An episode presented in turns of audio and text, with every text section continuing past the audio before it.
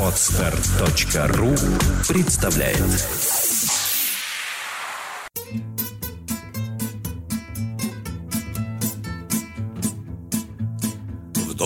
Глубокие руки шире, не спешите Три-четыре, бодрость духа, грация и пластика Общий укрепляющая, утром отрезвляющая Если жив пока ищи гимнастика Добрый день.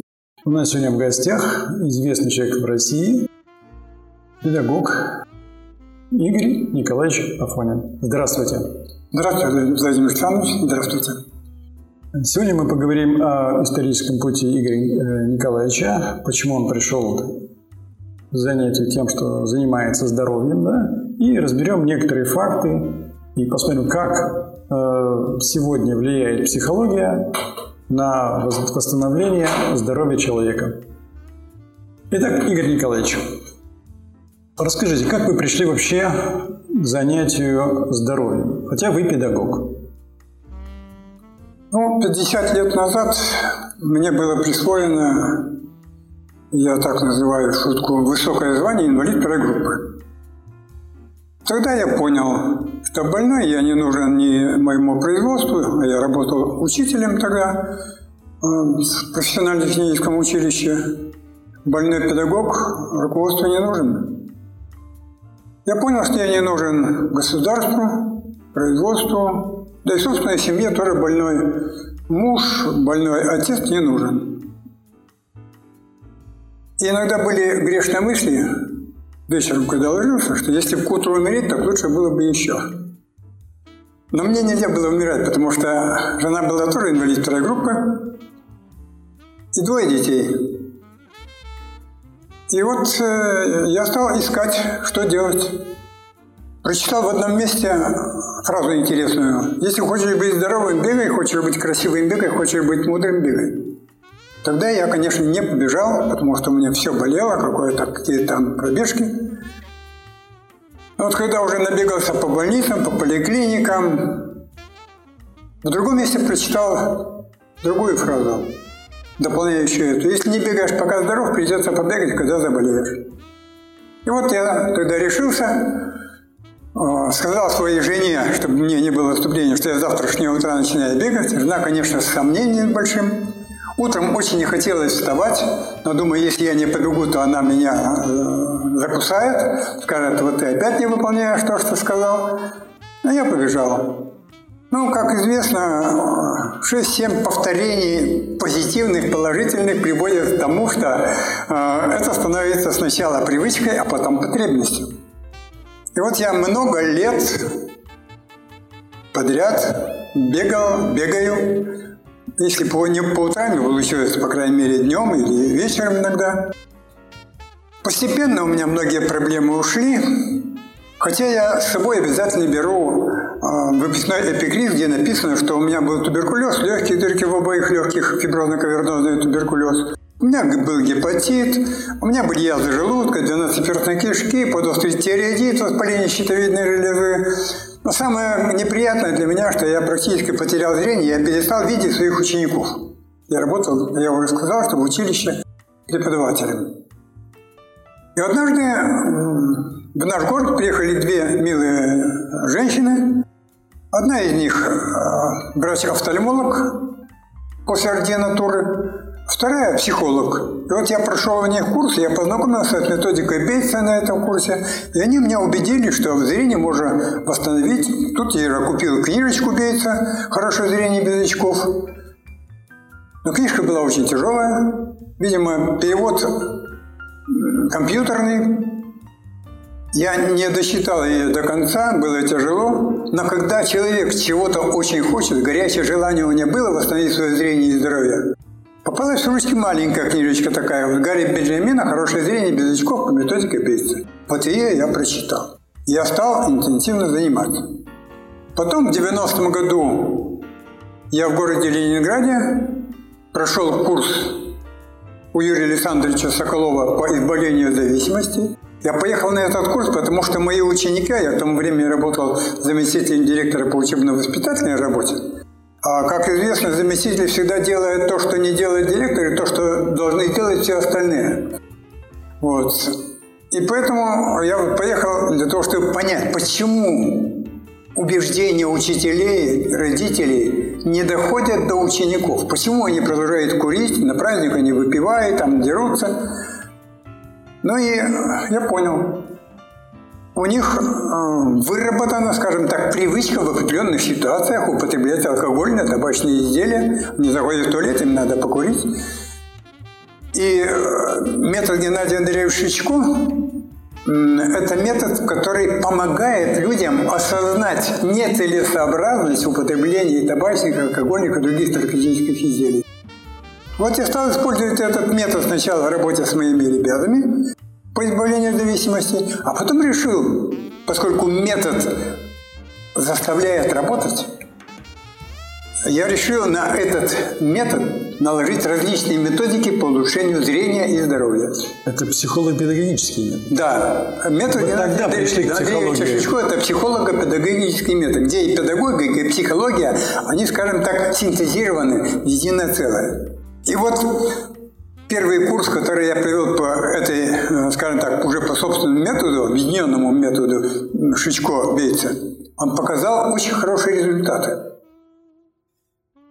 Ну и выражается этот хороший результат? Ну, хорошие результаты все ученики практически. Но сначала э, я сам на себе использовал, пробовал этот результат, эту методику. То есть сам стал прописывать ежедневно дневнички вечером э, на ночь. Сейчас я хорошо понимаю, почему пропись целей обязательно важна, нужна для достижения любой цели. Но для меня была тогда одна цель – здоровье и зрение. И вот я стал каждый день прописывать ответы на вопросы дневника, которые я сам составил. И увидел результат у себя. Потом ко мне мои ученики, ну, скажем так, алкоголики, бывшие курильщики, у которых у большинства плохое зрение и здоровье, они, я им стал предлагать, давайте, хотите пройти курс бесплатно, без всякой оплаты, мне интересны результаты. И когда я провел первую группу вот с такими ребятами, которые были учениками сначала у меня по избавлению зависимости, а потом вот пришли на этот курс по улучшению зрения, я увидел, что и у них результаты очень-очень неплохие. И тогда я стал проводить системно, систематические курсы по восстановлению, улучшению зрения. Не по медицинским методикам. Хотя Уильям Бейтс сам был врач-офтальмолог. Он э, в своих книжках пишет, что он долгое время не видел результатов, и только тогда, когда он стал по-иному работать с глазами, стал давать специальные упражнения для глаз, там, э, для глазодвигательных мышц, результаты появились у него. Скажите, пожалуйста, но ведь э, офтальмология, она не применяет эти приемы, упражнений. Это же совершенно другая направленность работы со здоровьем, со зрением. Совершенно Чем вызвана вот необходимость перехода вот к такой тактике работы? Так, э, дело в том, что э, у меня до этого, у меня была отслойка сетчатки на правом глазу еще в конце 70-х годов. Долго искали, потом врач-офтальмолог в нашем городе, ученица Филатова, она нашла у меня, что у меня отслойка сетчатки, мне сделали операцию.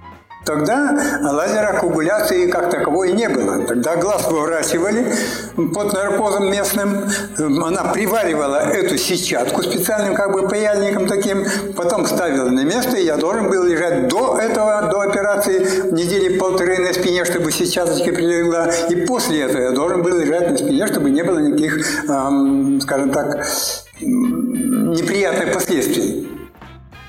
А после этой операции все перед глазом, перед правым глазом я видел, вот скажем так, э, искаженным, потому что операция была проведена как раз на макуле, на самом чувствительном месте. И э, я видел все искаженным. А потом на левом глазу у меня оказалось уплотнение в стекловидном теле через которое я тоже ничего не видел. И я после операции, ну, я вам сказал, что я перестал видеть своих учеников. Что было делать? Я понял, что офтальмология мне не поможет. А мне не сказали, капайте капельки. Я не очень добросовестный по отношению к себе человек. Но я добросовестно капал. Улучшений не было. И искажение оставалось. И уплотнение в стекловидном теле оставалось, вот тогда мне попалась эта книжечка, я стал делать упражнения. Но через некоторое время я понял, что только глазодвигательных упражнений для восстановления зрения мало. Надо еще, ну, ведь стал читать и понял, что для восстановления зрения, вернее, причинами ухудшения зрения могут быть и подвывихи позвоночника, в позвоночнике, подвывих только второго шейного позвонка уже может привести к ухудшению и зрения, и слуха. А второй шейный соприкасается с третьим, на подвывих третьего шейного позвонка тоже может привести к подвыву. А потом я прочитал, что э, глаза – цветок печени, а моя печень была поражена, у меня был гепатит, у меня были камни в печени, камни в желчном пузыре. Я понял, что с этим тоже надо справляться, устранять. А потом в другом месте я прочитал, что где-то на 70, на 60-70% причина ухудшения зрения психологическая, Значит, э, не психосоматическая, а именно психологическая. Стрессы очень сильно ухудшают зрение. И я решил, что надо что-то делать э, с этой темой. И вот тогда, кстати, очень хорошо, что я попал на курсы к Юрию, к Юрию Михайловичу Орлову и изучил вот эту тему саногенное мышление. Кстати, вместе с вами и вы там да. были. Вот. Э, это я привнес сюда, и поэтому получилось так, синтезировал я это, эту тему со всех позиций. С позиции упражнений для глазных мышц, с позиции правильное мышление, с позиции очищения организма. И вот тогда результат пошел. Скажите, пожалуйста, то есть с этого момента родилась новая концепция, да? Да. Восстановить зрение, да, но уже не медикаментозным путем, а не лекарственным путем, не медикаментозным. В чем, собственно, суть вот этой концепции? Вот э, Прежде всего в том, что она не медицинская. К сожалению, когда мы приходим к врачу, офтальмологу, он часто сам не очень здоровый и сидит в очках. Эм, если мы приходим в институт э, Гельмгольца или Федорова, там большинство врачей ходит в очках. Они же считают, что надо сделать операцию, тогда вопрос, я задаю сам себе вопрос. А почему же они сами ходят в очках и не делают себе операцию? А потом я понял, и глаз выведенный наружу участок мозга, по мнению очень многих, так сказать, вот э, ученых. Следовательно, на мозге делать операцию просто нецелесообразно. Значит, надо найти такой метод, такую методику и такой способ. Кстати, э, вот эта методика называется способ восстановления чувствительной способности зрительного анализатора. Так правильно называется патент, который мне удалось защитить. А, кстати, патент стал защищать тогда, когда мне один из моих э, друзей сказал, если у тебя не будет защищен этот метод, то тебе офтальмологи просто-напросто перекроют дорогу. Хотя уже к тому времени была выпущена книжка, написана мной совместно с Валентиной Михайловной Травинкой, и называлась она так же, как предложила Валентина Михайловна, «Как прекрасен этот мир, посмотри». Но мы очень часто из-за нашего плохого зрения не видим красоту мира. Вот это название, оно как бы стимулировало. Так вот этот метод не только медицинский, это метод работы со всей системой. Со всем организмом. Да, со всем организмом, поскольку организм является системой систем. А я, кстати, был в Институте системного развития и там читал курс по просьбе, кстати, директора этого института. У него такая толстая книжка. О том, где доказывается, что все-все есть система, даже клетка, молекула и та система системы. А наш организм очень сложная система. И поэтому надо работать со всей системой, и с сознанием, и с мышцами, э, и э, питание, и от питья, от того, того, какую воду мы пьем, что мы пьем, э, от умения общаться с людьми, от того саногенное или патогенное, то есть разрушающее или оздоравливающее мышление у тебя, от этого тоже зависит наше зрение, наше здоровье. И поэтому вот эта методика Юрия Михайловича Орлова, конечно, мне легла на сердце, на душу, и я ей Скажите, пожалуйста, вот э, какие сейчас результаты? Вот вы когда начинали, так сказать, свое восстановление здоровья, какие э, вы первые шаги делали? Вот, скажем, начали бегать. Сколько удавалось поначалу пробежать так, что... Ну, я, я живу в Черепусте рядом со стадионом. И пробежал где-то 100, 150 метров, печень заболела, больная же печень. Вот. Потом я, значит, просто прошел. На следующий день чуть побольше, на следующий день еще чуть побольше. Но сейчас я могу спокойно пробегать ну, 3-5 километров. Но это не обязательно. Я бегу так, как мне удобно, так, как мне приятно. Если я почувствовал усталость, а иногда бывает так, после тяжелого дня чувствуется усталость на следующий день, я не насилую себя. Я делаю то, что мне приятно. И настолько, чтобы это не было дискомфортно. Итак, вы просто показываете на собственном примере, что э, восстановление здоровья, да, несмотря на возраст, или какие-то, сказать, такие... Я не сказал, что мне 74 года, и если 50 лет, 24 года я был больной, то сейчас все врачи у меня проверяют мое здоровье и удивляются ну, состоянию всех моих органов. Скажите, а вот теперь а, перейдем к зрению. Скажите, вот а какие сейчас результаты дает методика? Она же делает, она прошло некоторое время, вы, ее совершенствовали. Каким итогом, каким результатом вы сейчас пришли? Вот, применяя эту методику для восстановления зрения mm-hmm. не лекарственным путем. Отвечаю. А, вообще, по первости, я, конечно, очень боялся, когда приходят к врачи любые врачи. Я боялся врачей, особенно, не дай бог, если врач-офтальмолог придет. А потом ко мне стали приходить врачи-офтальмологи. Они не говорили, что офтальмологи не понимали, что я буду, скажем так, не очень доволен или попрошу их уйти. Вот. А потом а, ко мне пришел один а, ученик, он прошел у меня курс, он значительно улучшил зрение а, свое. И, видимо, своему врачу, он потом сказал, Игорь Николаевич, я вот а, своему врачу-офтальмологу, когда она удивилась, что у меня зрение улучшилось, и она сказала, как хорошо вам помогает наше лекарство. А я ей сказал, нет, лекарство не помогает. Мне вот помогли в клубе «Оптималист», где я был на курсах по восстановлению зрения.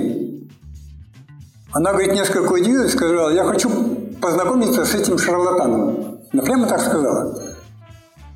Мы с ней созвонились, он мне сказал ей телефон, мы с ней созвонились. Я ей предложил, говорю, Людмила Дмитриевна, придите, пожалуйста, проверьте зрение э, моих вот учеников на группе, вы уже знакомы через вашего ученика с этой темой. Э, проверьте на втором занятии. После первого занятия не все ведь остаются. Она пришла, добросовестно проверила зрение всех на таблице Сивцева и пришла на последнее занятие. И как же она была удивлена, когда увидела, что у всех учеников моих Зрение улучшилось от полдиоптрии до двух-трех диоптрий. И так в течение буквально целого года она приходила ко мне на занятия, я приглашал ее, она проверяла зрение моих учеников. А потом сама взяла отпуск. Во время отпуска прошла у меня курсы по восстановлению зрения, потому что она тоже в очках, как все офтальмологи. И по окончании курсов она прямо сказала, вот когда я пойду на пенсию, то я тоже буду заниматься этой темой. Я говорю, когда после того, как пройдете у меня обучающий курс. Итак, вот. чувствуется, есть результаты, вам, поэтому вы известны сейчас в стране, разъезжаетесь по разным регионам. Вот вы сейчас у нас здесь на проекте «Чувство покоя» рассказываете, мы с вами давно знакомы. Тем не менее, вот совершенствуя свою технологию, вы пришли к таким вещам, как самогенное мышление профессора Орлова. Да? Да. Чем было вызвано вот именно необходимость подойти к психологии э, этой проблемы, связанной со зрением. Как это выглядит? Ну, дело в том, что ведь не только вот эта э, Людмила Дмитриевна э, пришла ко мне. В разных городах мои ученики стали меня спрашивать, Игорь Николаевич, можно мы пригласим врача-офтальмолога? Я говорю, что я сначала все равно несколько э, тушевался. Да, когда пришли, пришла ко мне врач-офтальмолог молодая в Кирове, в Стерлитамаке, они проверили зрение, а потом э, утвердились. Из э, Ростова-на-Дону приехала женщина-офтальмолог специально ко мне в Череповец на этот курс, прошла этот курс и тоже утвердилась, что это хорошо помогает. И вот, в частности, в Кирове э, офтальмолог, он остался писать даже диссертацию на эту тему с добавлением там, видимо, каких-то своих методик. Вот это меня вдохновило, что, слава богу, даже врачи-офтальмологи готовы к этому. Но вот факт, вот то, что психология здесь необходимый фактор, кроме чистой, э, чисто механических, что ли, подходов, питания, так сказать, и далее, это, вот это я понял Это я понял, когда мы работали, а, помните, с э, нашими ребятами, а, наркоманами череповецкими. Ну, мы сейчас об этом мы к этому вернемся. Да, вот, но тогда для меня стало ясно, что психология необходима в любой работе. Без нее нельзя обойтись. Душа и плоть неразделимы, старое правило. Поэтому оставлять э, плоть без подключения э, психики, без подключения психологии просто нельзя. Ну, теперь давайте вернемся к этому опыту, который проходил с наркоманами. Вы же занимаетесь здоровьем не просто так. И зрение, и алкоголь, и табак. И вот теперь опыт с наркоманией. Собственно, это большая беда, и не так давно президент, собственно говоря, в июне этого года 17 июня 2015 года на президиуме а, Госсовета обозначил, уже напрямую обозначил, что наркомания является угрозой национальной безопасности. Это было когда? Когда начали вы заниматься этой темой? Ну, я же занимался сначала тема просто алкоголь, табак, наркотиков я практически не касался. А вот в 2001 году а, у нас в Череповце создалась группа «Близкие против наркотиков». И даже не близкие, там было именно матери против наркотиков. И э, тогда уже я знал о вашей работе в этом направлении. Э, мы тогда с вами созвонились, и э, я пришел, вышел на мэра, вышел на вот эту группу матерей. Мы договорились, что они готовы вот своих детей, даже некоторые матери, сопровождать для того, чтобы но убедиться, как идет вот этот процесс. И вот тогда, как вы помните, на базе Института медико-социальной реабилитологии 8 ребят наших из Череповца вместе с тремя, по-моему, трое было матерей, в течение 12 дней были видны результаты. Более того, когда мы приехали в Череповец, и эти ребята, такие здоровые, красивые, а, вышли из вагона, их встречали родители, а, им было трудно узнать даже своих детей. Вот это до сих пор у меня в голове. И вот на, на сегодняшний день, вот, по крайней мере, у меня плотный контакт с двумя из этих ребят, вот братья, а, которые были. Один из них прямо, они сказали, мы нашим друзьям, которые там в свое время с нами вместе ширялись, мы им помогли, они не колет уже все. Итак, вот какой общий результат, если в процентном выражении э, вот этой э, работы? Какой вы получили результат? Вот тогда мы получили стопроцентный результат. Хотя, э, скажи сейчас вот врачам-наркологам, никто, конечно, не поверит, понятно? Вот. Но так получилось, что э, вот кроме вот этих двух человек, все остальные э, шесть человек, они просто-напросто уехали. А один, Ваня, умер, потом от последствий приема, раннего, раннего приема наркотиков, он умер. А девочка уехала в в Испанию с родителями. Ну и вот э, с остальными мы как-то сначала переписывались, сначала мы встречались, а потом так получилось, что э, они просто отошли, где они сейчас... Ну что-то известно о них сейчас? Сейчас о них не знаю. Только два человека, вот я с ними постоянно контактирую, вот Костя и э, ну, в 2012 году было известно, что пятеро точно не употребляли. Да, да, да, да. Но они, они не употребляли это точно. Это я э, знаю. Просто Итак, поскольку им, им уже эта тема не интересна, мне, э, от меня они отошли, поэтому... Что получается? Смотрите, зрение, да, казалось бы, так сказать, вот э, такое консервативная, да, сложная, так сказать, тема для врачей. И вот наркоманы, да, и их объединяет, вот результат объединяет то, что человек работает сам с собой. Да. Чем это можно объяснить? Ну вот э, старое правило у меня как в качестве эпиграфа стоит в моих методичках. А, здоровье – это та вершина, которую каждый должен покорить сам. Это первое. И второе, ведь если сегодня ничего не делать, то по сравнению со вчерашним днем завтра ничего не изменится. Поэтому надо каждый день получать какую-то информацию. И кроме того, старые привычки, как мы говорим, надо размыслить и угасить старые опасные привычки. Для этого как раз технология, э, которую вы разработали, она великолепно помогает. Угошение старых, опасных для жизни э, привычек, э, привычек, как сознания. Мышления. Да, привычек мышления. Ну, я здесь хочу, собственно, включиться и добавить. А, действительно, мы, Игорь Николаевич я занимаюсь одним и тем же делом. Направление – это восстановление здоровья с помощью мышления. Да? Да. То, о чем вы описывали, это разговор о том, как восстановить зрение с помощью упражнений. Это все равно человек должен думать.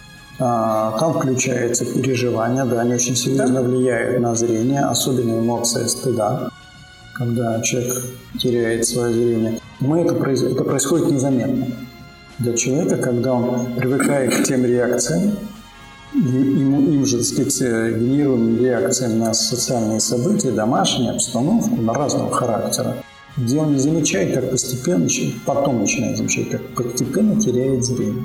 И он человек не связывается с тем, что происходит да, в, голове, то есть его мышлением. Но то же самое вот мы видели на примере а, наркомании. Мы убедились, что действительно, работая с переживаниями человека, с его умственными действиями, можно переформатировать или изменить поведение человека, сделать его трезвенником. На сегодняшний день это 2001 год, да, а сегодня 2015 год, да, это уже 14 лет да. полноценной жизни люди живут, оказывается, это реально. Вот еще один момент для нашего. Что еще, вот, какие возможности предполагает восстановление здоровья человека, когда он сам начинает заниматься собой? Владимир Александрович, я много лет работал психологом в цехе ветеран нашего терапевтско-металлургического комбината и в цехе ветеран сталепрокатного завода. Вот мне однажды пришла в голову мысль, ну, когда приходят э, пожилые и не очень пожилые, достаточно молодые, 35-40-летние э, мужчины женщины э, с проблемами диабет, астма, рассеянный склероз, э, опухоль. Мне пришла мысль однажды, счастливая, задать вопрос. Какие события, травмирующие психику, стрессового характера, произошли в вашей жизни за год до постановки диагноза? Или чуть побольше, или чуть поменьше, или в течение года предыдущего постановки диагноза?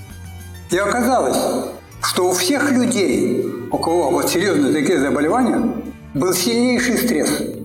У кого-то сына убили в Афгане, у кого-то муж ушел у женщин, у кого-то умер муж, и она потеряла зрение полностью, потом, скажем, несколько, в течение нескольких таких курсовых занятий восстановила его полностью. То есть стресс бьет по самому слабому звену каждого человека. У нас мы все разные. И вот если я, я так привожу пример, если одному э, кузнецу, одного кузнеца попросить э, сковать 5, 7, 10 цепей одинаковые совершенно, а потом будем испытывать эти цепи на разрыв, то обязательно все эти цепи в разных звеньях. Точно так же и мы, поскольку разные, то у одного стресс бьет по печени, у другого по почкам, у третьего по сердечно-сосудистой системе и так далее. Значит, задача заставить человека размыслить и вспомнить, какие были причины какие могли быть причины, не обязательно сказать, но какие могли быть причины стрессовые, и этот стресс угасить. И тогда я нисколько не сомневаюсь, что когда угашена прежняя вот эта стрессовая ситуация, восстановление зрения будет. Приходит ко мне, вот продолжить быстренько, приходит ко мне мужчина и говорит, вот вы знаете, Игорь Николаевич, вот уволил меня бригадир, прошло уже 3 или 5 лет э, после как его уволили с работы, по его мнению, незаконно. И он как только вспомнил, он напрягается, весь у него, значит, все э, краснее, бледнее, зеленее от злости. Вот. И мы с ним эту ситуацию просто вот в состоянии покоя несколько раз повторили, а потом я говорю, какая у тебя специальность? Так я слесарь. Я говорю, начинай делать то, что ты делал там, ну продавай на рынке. Прихожу на рынок, он продает шильца, там, э, отверточки различные по 30 рублей. Следующий раз я прихожу, у него уже по 100 рублей, потому что он востребован оказался. Я говорю, ну что плохо, что тебя уволили? Он говорит, как хорошо, я теперь свободен. Игорь, спасибо. Тема большая, она да. бесконечная. С вами был подкаст «Миф и реальность». До свидания, дорогие наши радиослушатели и телезрители. А, спасибо, до свидания.